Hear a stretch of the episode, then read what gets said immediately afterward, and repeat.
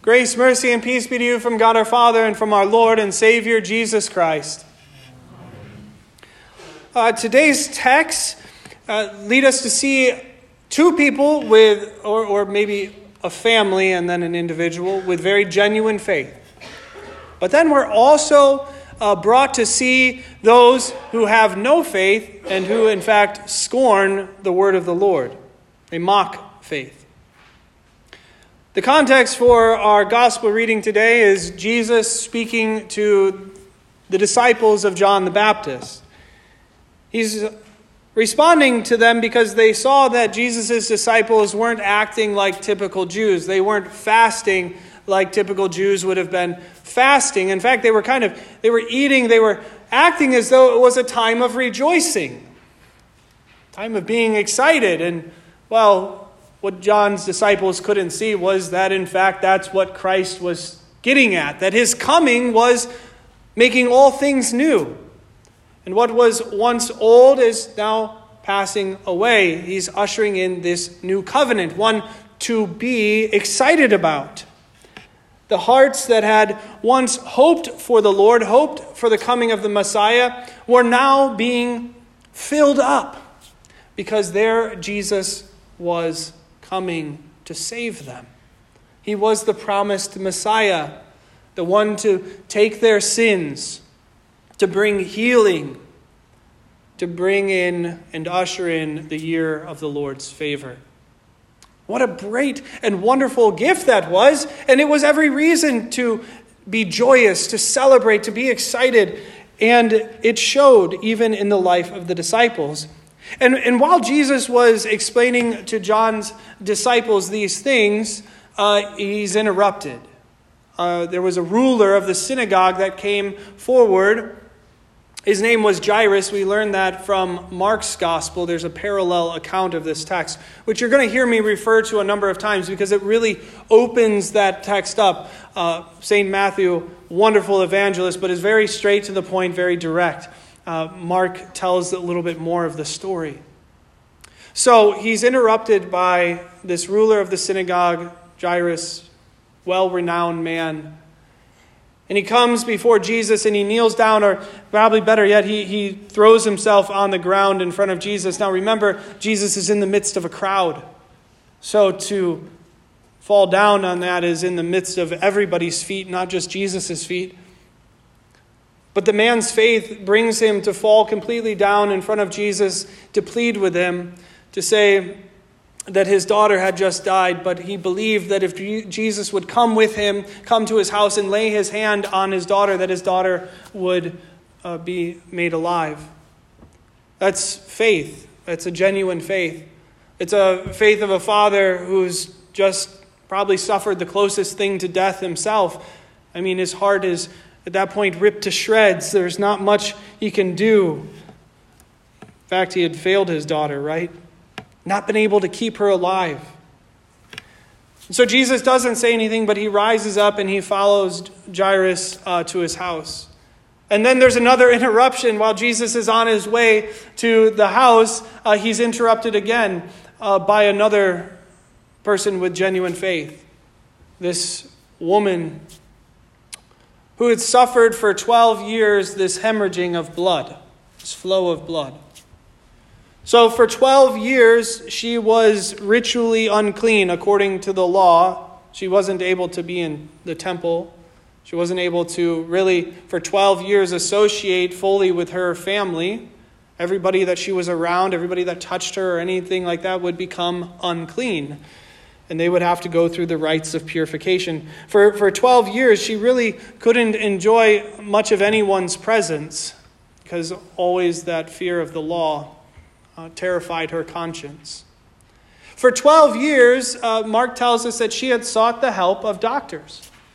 And these doctors uh, tried everything that they could do, but everything didn't work. In fact, everything from what Mark tells us made it worse. Her condition over 12 years became worse at the hands of these doctors. There was really no help for her. And so she had been most likely present in that crowd.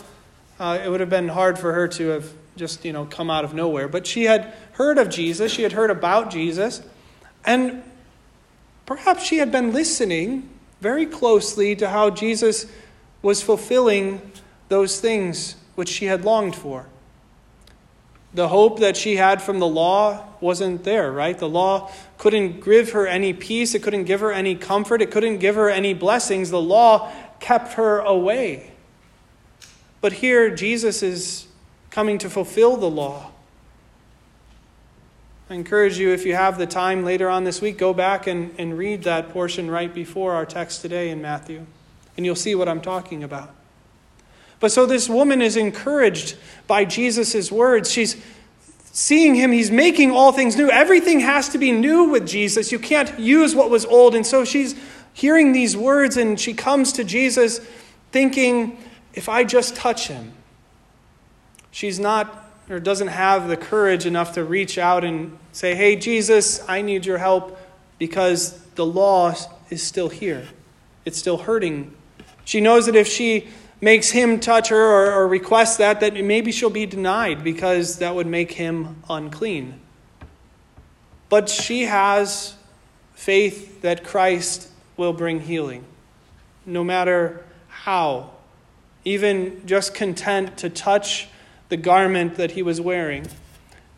She believed that that would even be enough. Just being in the presence of Christ. Thought, if I just touch his garment, I will be saved. It's quite literally what that, that means. Often, when we hear this in the gospel, our translations say be made well, but the word there is to be saved. She wanted to be made whole again that hemorrhaging of blood for 12 years had taken a part of her away, the part that she wanted restored. She wanted to be made whole. She wanted to be saved.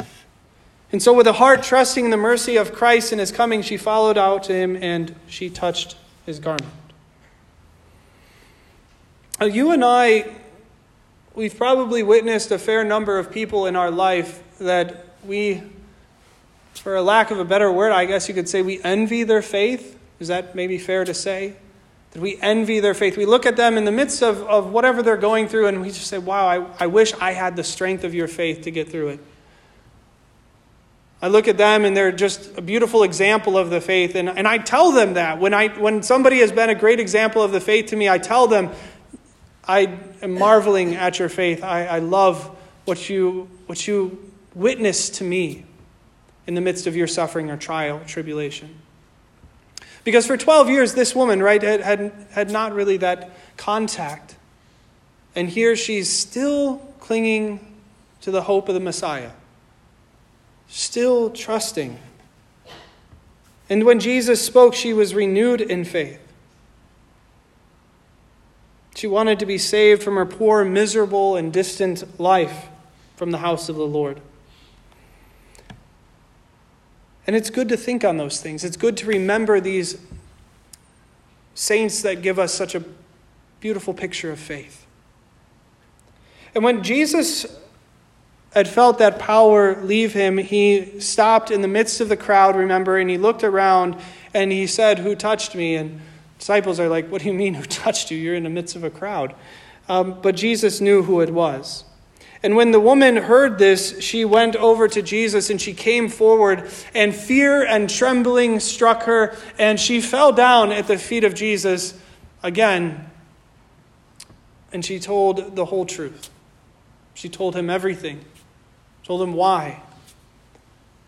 Why she hoped in him, why she was counting on him, and Jesus responded to her. He said, Daughter, your faith has saved you. Go in peace and be healed of your disease. With those words, she left there in that moment, not thinking any more of it. He said, My disease is healed. He said, This is what he came to do, and I believe it. And she was healed. She was healed because of Jesus' words. Jesus said it, he's not going to lie. And she believed it. But that was an interruption what Jesus had set off to do. And at that interruption, there enters another man who says, Why bother the teacher? Your daughter is dead. We're going to talk about Jairus here in a moment. But Jesus thought it to be important enough to respond to that woman, to tell her that your faith has saved you. Now, faith is probably one of these words that is most often confused in this world. It's actually misused by Christians all the time. I've heard people say, I need to find a church or a denomination that fits my faith. Have you perhaps heard that very same thing? And what many of them are searching for is a congregation that fits their personal preferences. That's what they're thinking of. That's what they're trying to find. And it changes from time to time. And so often you see these people aren't the ones that find a church and they're lifelong members. They're more the people that bounce around from church to church to church, whatever their feeling uh, is that year, whatever their personal preference is. But I've found that there is a difference uh, with those who are trying to find a church that fits their faith, a difference from what we would call a genuine faith.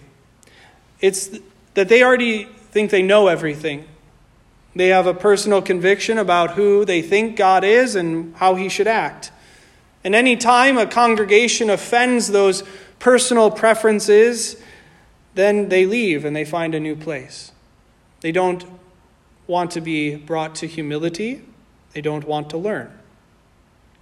And that kind of faith, it acts like faith comes from us. It acts like it's created by us, it's molded by us. It acts like faith is, in fact, established by us and even strengthened by us. But that's not the faith that you find in the gospel reading today. The faith of that woman is not one that she created, not one that she molded, not one that was strengthened by her. If that sort of faith was what Jesus was talking about, we would be in quite the dilemma. Because then we could never know what true faith was from false faith. We couldn't know what right worship is from idolatry and false worship. We really wouldn't be able to tell the difference between God and the evil one, the devil.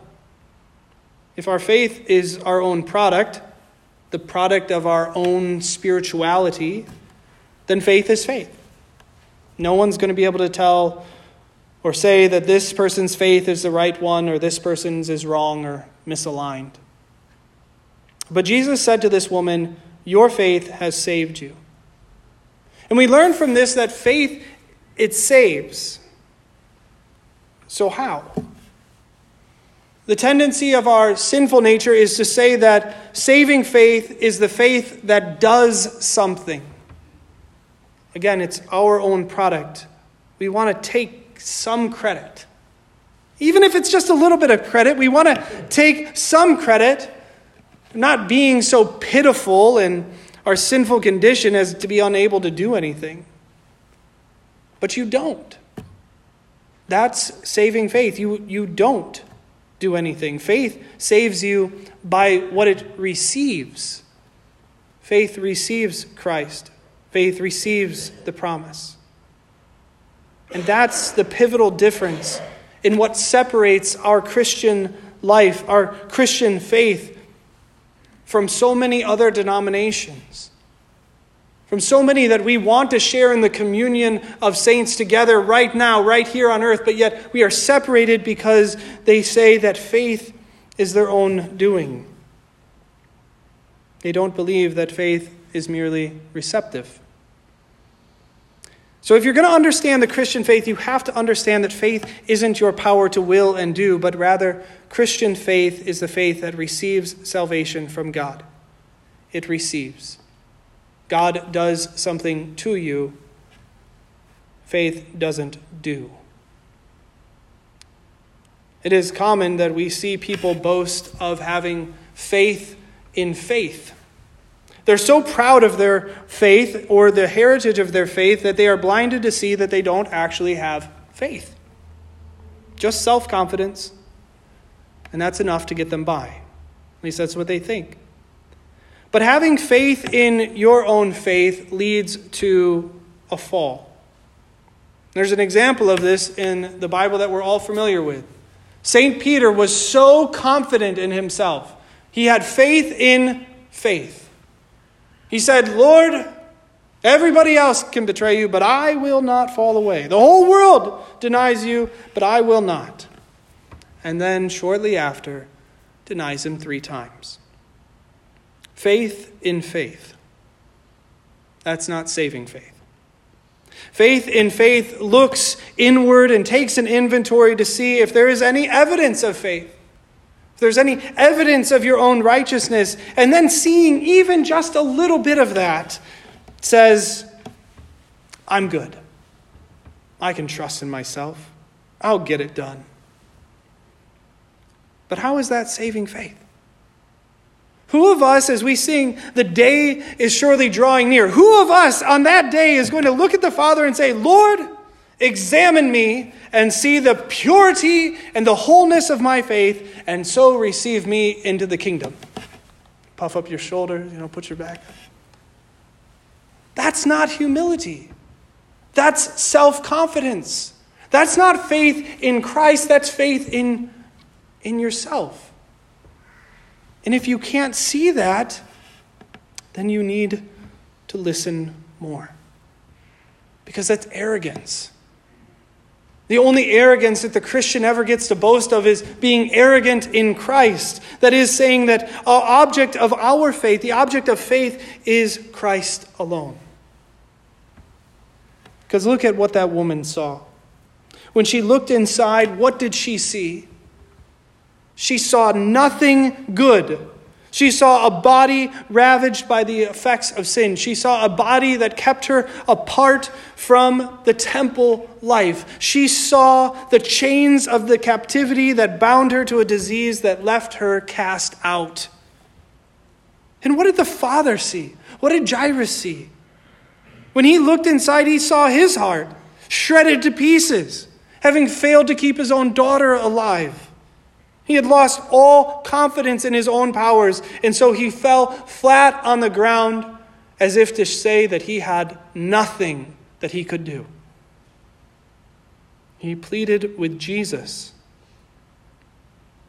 Their faith found nothing to grab hold of inside themselves. Inside themselves, there was no hope, there was no life. Each of them needed a Savior. Each of them needed to be found in humility because that's where faith is conceived, that's where faith is born. Faith looks outside of oneself to find hope, but not just anywhere. Faith looks at Christ. And Christ speaks words that give us that hope because they are not promises that we have told ourselves. They're not nice things that we have said to make ourselves feel better, but they are the very word of God and the promises that give life. Genuine faith is in Jesus, and it draws no confidence from itself. Faith identifies the abundant need and the depravity of oneself and turns us to see the glory of God in our Savior Jesus. Faith is arrogant in Christ. It is being bold to say that Jesus is our conqueror, the one who has conquered in the fight for us, defeating sin, death, and the devil. You see, that's opposite of self confidence. That's not saying that we have anything, but that all of our accomplishment, every bit of defense that we have, every bit of promise and life that we have comes from God. That's the opposite of having faith in your own faith. Faith seeks salvation, not affirmation.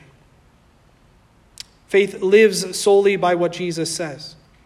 That is why it doesn't matter how young or old you may be. Faith is receptive. Faith receives the promises of God just the same. Faith receives the forgiveness of sins. Faith receives life. Faith receives salvation.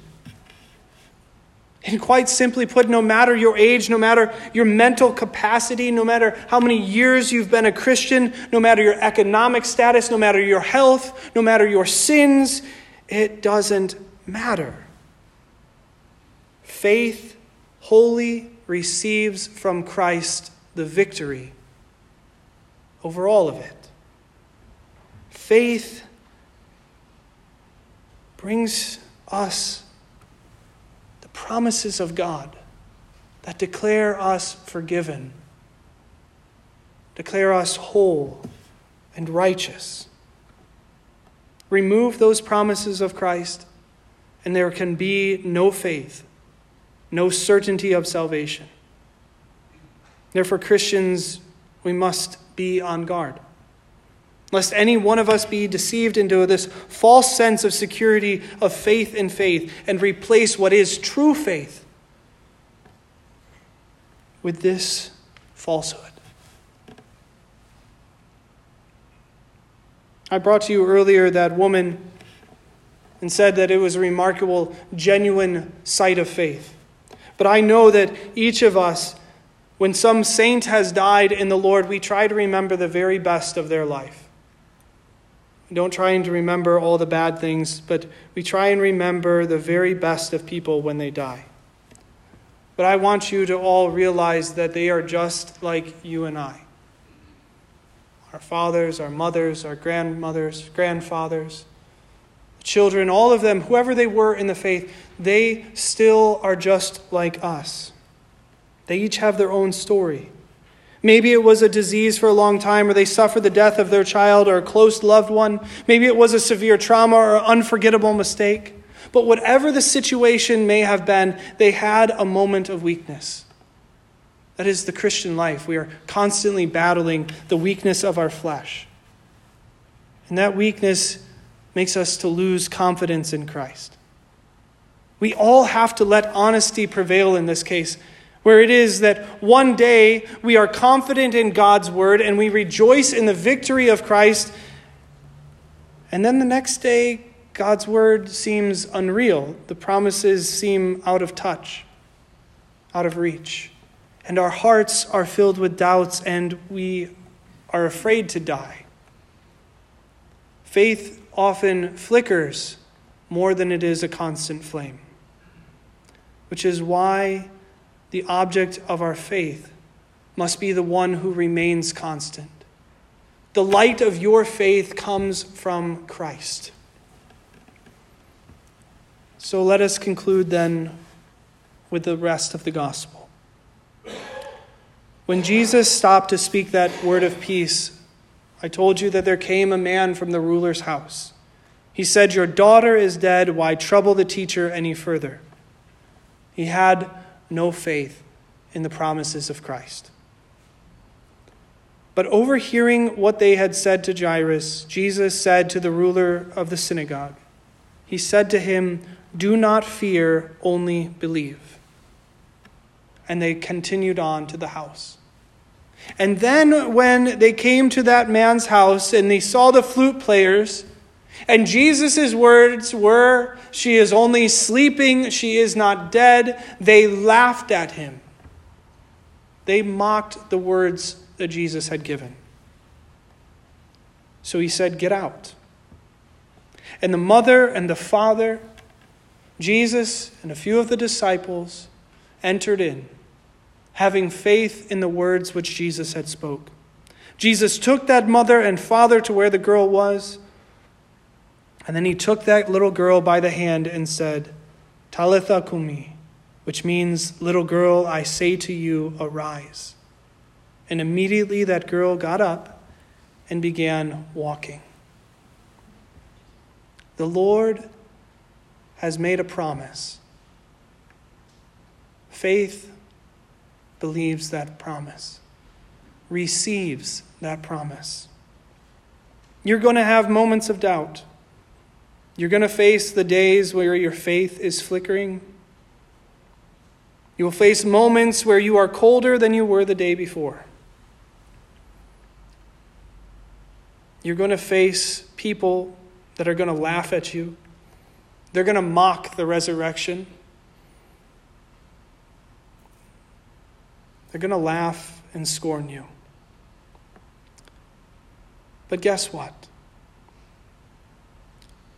In the end, the power of God will put away sin forever. There will be no more sighing or tears, they will be wiped away by God's own hand. God will raise the dead. If your faith is in your faith, you're going to be discouraged and fall into despair. But if the object of your faith is Christ and his promises, you will be renewed in hope. The Lord says, Do not fear, only believe. Believe.